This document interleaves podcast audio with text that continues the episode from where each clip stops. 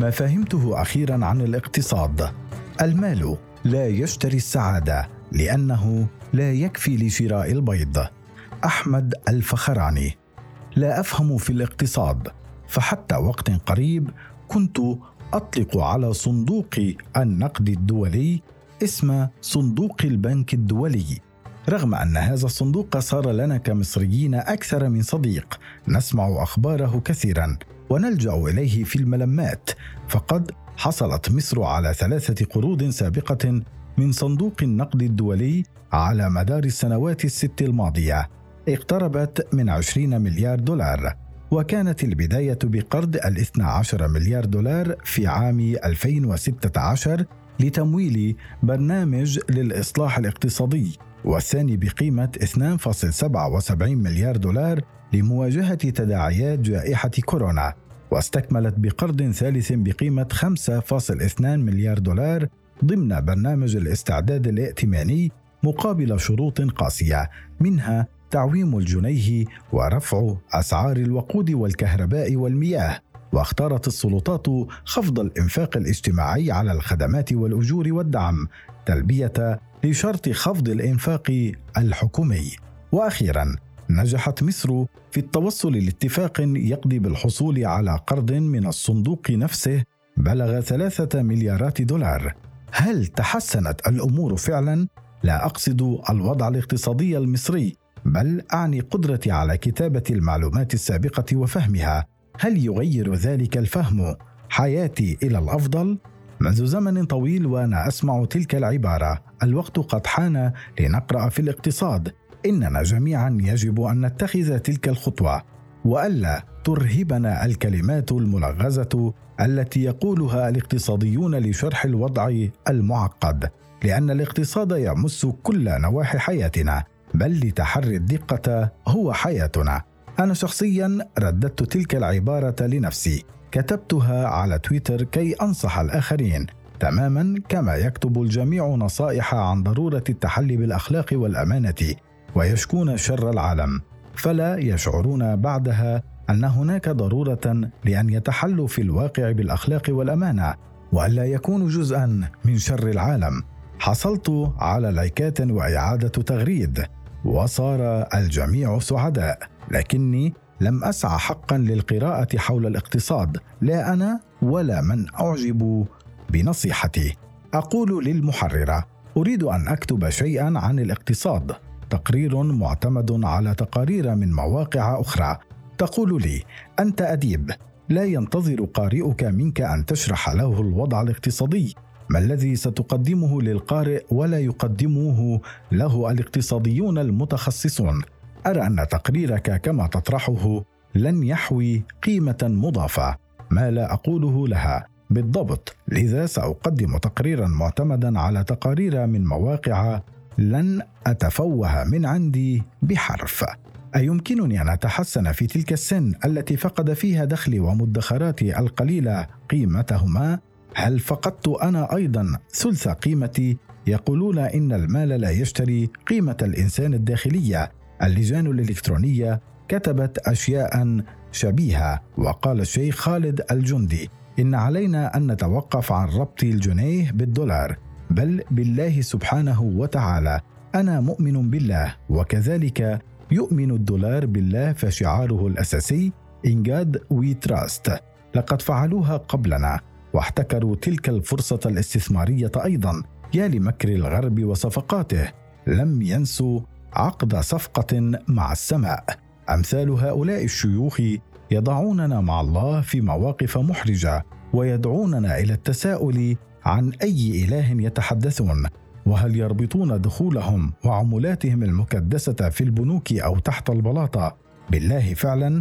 هل نحتاج أساسا لنصائحهم أن علينا أن نثق بالله، وهو كل ما تبقى لنا بعد أن خرج رئيس الدولة نفسه في خطاب علني ليلمح إلى تشككه في جدوى بعض قراراته الاقتصادية على مدار السنوات الثمانية الماضية؟ ما أعرفه أن القروض الثلاثة الأولى وقروضا أخرى كثيرة معها لم تنجح في تحسين الأمور.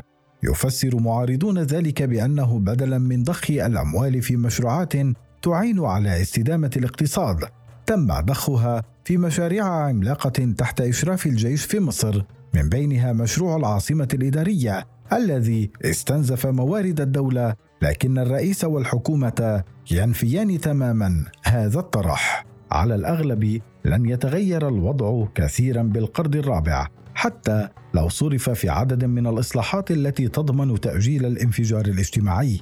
يقول لي ذلك تقرير بلومبرج الذي يرى أن القرض فرصة أضاعها صندوق النقد للضغط على النظام المصري من أجل تحرير الاقتصاد من قبضة الدولة العميقة، وأن الصندوق لم يحز سوى مكاسب على المدى القصير تتمثل في إبطاء التضخم وتحرير غير مضمون مداه لسعر الصرف، مجرد استراحة من آثار الحرب الروسية الأوكرانية التي أثرت حقا على الاقتصاد المصري، لكن نجاته على المدى البعيد وفقا للتقرير تعتمد على وجود قطاع خاص قوي متحرر من تدخل الدولة العميقة وجهاتها السيادية في قطاعات اقتصادية مهمة كقطاعات البنية التحتية، وأخرى غير مهمة كالمكرونة والأرز والمياه المعبأة، مستفيدا من مزايا لا يحصل عليها القطاع الخاص، ومحولا الاقتصاد المصري إلى ساحة غير متكافئة. هذا ليس كلامي، هذا ما تخبرني به التقارير الاقتصادية.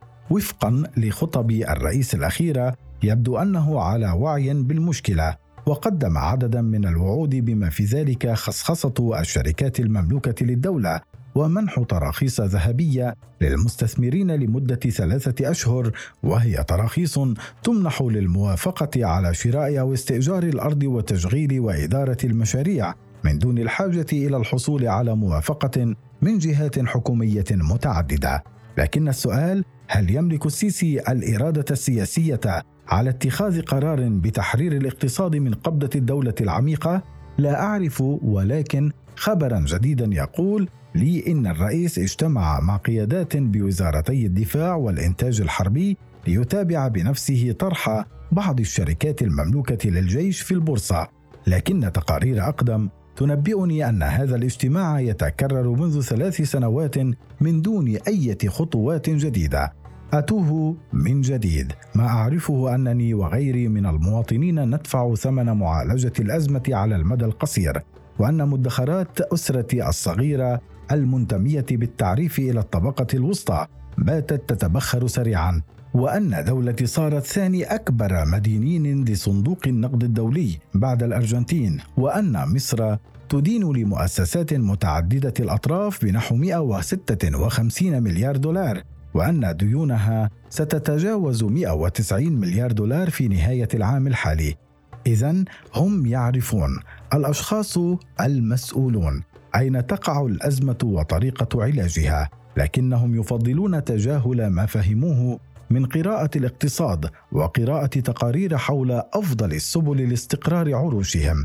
ما فهمته في النهاية هو أن الاقتصاد لا يتمحور حول حياتي، بل حول حياة أناس آخرين، ثراء أناس آخرين، عروش أناس آخرين، أن موقعي منه بالضبط أدنى من موقعي كمستهلك يملك ثمن سلعته، بل أنا نفسي السلعة التي تستهلك ضماناً لذلك الاستقرار، سلعة تفقد في بضعة أيام ثلث قيمتها.